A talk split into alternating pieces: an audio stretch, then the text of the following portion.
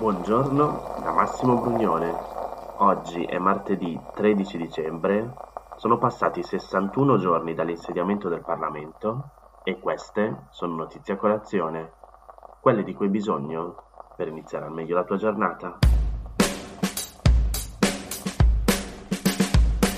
C'è un articolo molto interessante di Federico Rampini che mi ero tenuto da parte e che parla di come Cina e Arabia Saudita siano sempre più vicine e di cosa sia significato il viaggio di Xi Jinping in visita al principe Mohammed bin Salman, che da adesso per questa notizia per semplificare chiameremo MBS.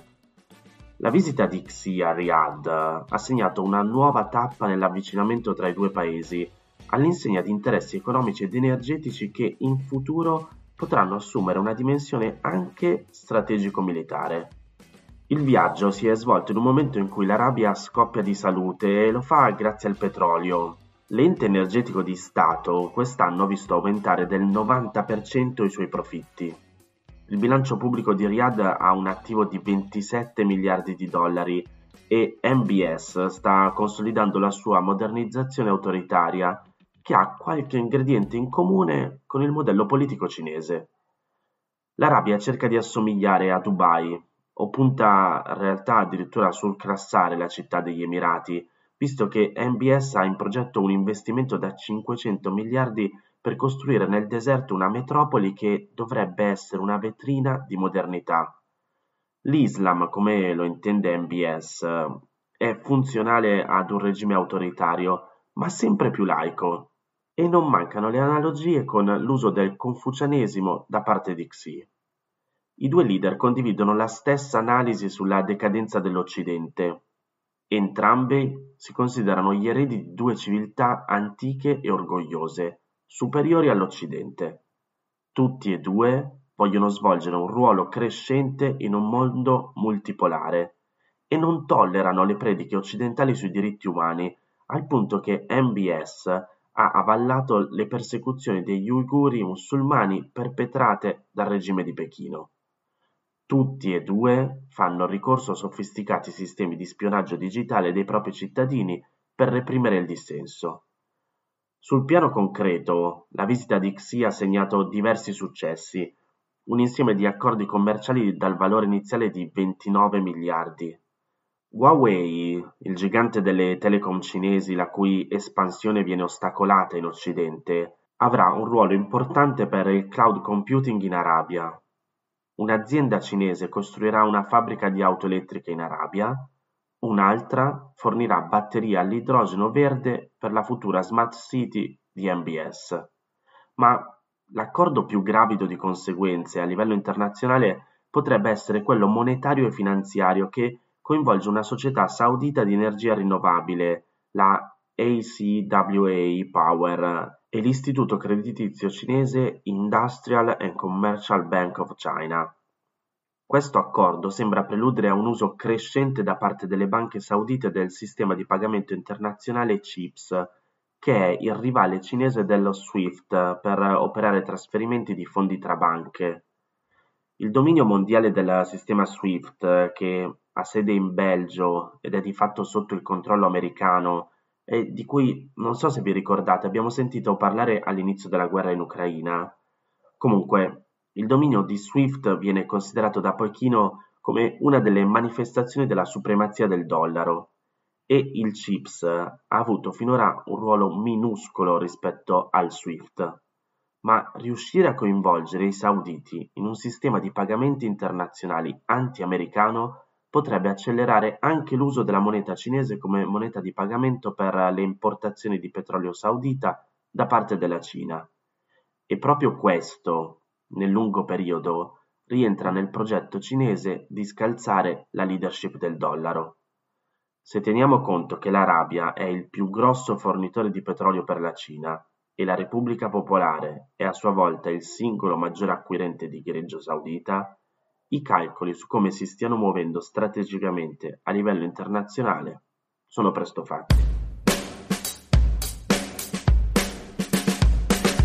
Uno degli argomenti principali di quando si parla di modificare la tassazione o di aumentare il salario dei lavoratori è quello del costo del lavoro. cioè di quanto costa a un'azienda pagare un proprio dipendente. Eurostat ha pubblicato un report in cui con dati riferiti al 2020 mostra il costo del lavoro in ogni Stato membro dell'Unione Europea. Se volete vederlo completo vi metto il link nel canale Telegram di Notizia Colazione. Comunque, quello che viene fuori è che pagare un lavoratore italiano costa circa 5 volte in più di quello che costa in Bulgaria, anche se in realtà comunque siamo molto vicini alla media europea. Se vi state chiedendo dove costa di più, la risposta è in Lussemburgo, dove la paga oraria è circa il doppio di quella italiana e circa 7 volte quella bulgara. E così, mentre in Italia si discute sulle aziende che delocalizzano per risparmiare sul costo del lavoro e le fabbriche che chiudono per riaprire altrove, emerge che nel 2020 il costo orario medio del lavoratore nell'Unione Europea era di 28,9 euro in Italia circa 29. I costi orari del lavoro più elevati tra gli Stati membri sono stati registrati in Lussemburgo 47,7 euro, Danimarca 45,7 e Belgio 40,5, mentre i più bassi in Bulgaria con 6,6 euro, Romania 8,2 e Ungheria 9,8. E se visti dall'Unione Europea i dati dei paesi in fondo alla classifica possono sembrare molto bassi, in realtà corrispondono a cifre enormi se confrontate con quella del paese dove il lavoro costa meno al mondo. In Madagascar si guadagnano 0,18 dollari all'ora, cioè circa 0,17 euro al cambio attuale. Una cifra che però, anche se bassissima, come sempre va confrontata con il costo complessivo della vita nei diversi paesi. Sempre in Madagascar, ad esempio, si può affittare una piccola casa in città con meno di 85 euro al mese. A Roma con 85 euro al mese potresti forse affittarci poco più di 3 metri quadrati. Qualche giorno fa vi avevo parlato della decisione di stoppare l'aumento delle multe previsto per legge ogni due anni. Vi ricordate, il codice della strada prevede che le multe debbano essere adeguate all'inflazione e sarebbero potute quindi aumentare di circa l'11%. Il problema è che la maggior parte degli stipendi non subisce questo adeguamento e così il costo di una multa sarebbe potuto diventare sproporzionato. Proprio per questo avevo concluso con una battuta dicendovi che sarebbe interessante pensare a un sistema di multe costruito in base al reddito. Accade già in altri paesi europei. La Finlandia, ad esempio, da un secolo calcola il valore delle multe in base alla ricchezza di chi ha commesso l'infrazione. E potrebbe accadere davvero anche in Italia. Il vice ministro delle infrastrutture e dei trasporti, Galeazzo Bignami, ha detto che leggo tra virgolette, nell'ambito della revisione del codice della strada che Salvini ha annunciato, svolgeremo un approfondimento specifico anche sulla possibilità di realizzare una proporzionalità tra il reddito e le sanzioni. Perché se la sanzione ha evidentemente una natura anche afflittiva, una persona che ha un reddito più elevato può evidentemente essere afflitta da un punto di vista di contrasto ai fenomeni di sicurezza stradale con una sanzione più elevata. Come dicevamo prima, la sanzione proporzionata al reddito di chi commette l'infrazione è già una realtà in Europa, dalla Germania alla Danimarca, dalla Svezia alla Francia, dalla Svizzera al Belgio e alla Gran Bretagna, che è l'ultimo paese ad aver introdotto questo sistema nel 2017. A cambiare però tra i diversi paesi è il metodo di calcolo della multa. In Gran Bretagna, per esempio, le infrazioni sono suddivise in ordine crescente di gravità e la sanzione varia tra il 25% e il 175% del reddito settimanale dell'automobilista coinvolto a seconda della serietà della trasgressione, con un tetto massimo fissato a 2.500 sterline per una violazione commessa in autostrada e a 1.000 nella restante viabilità.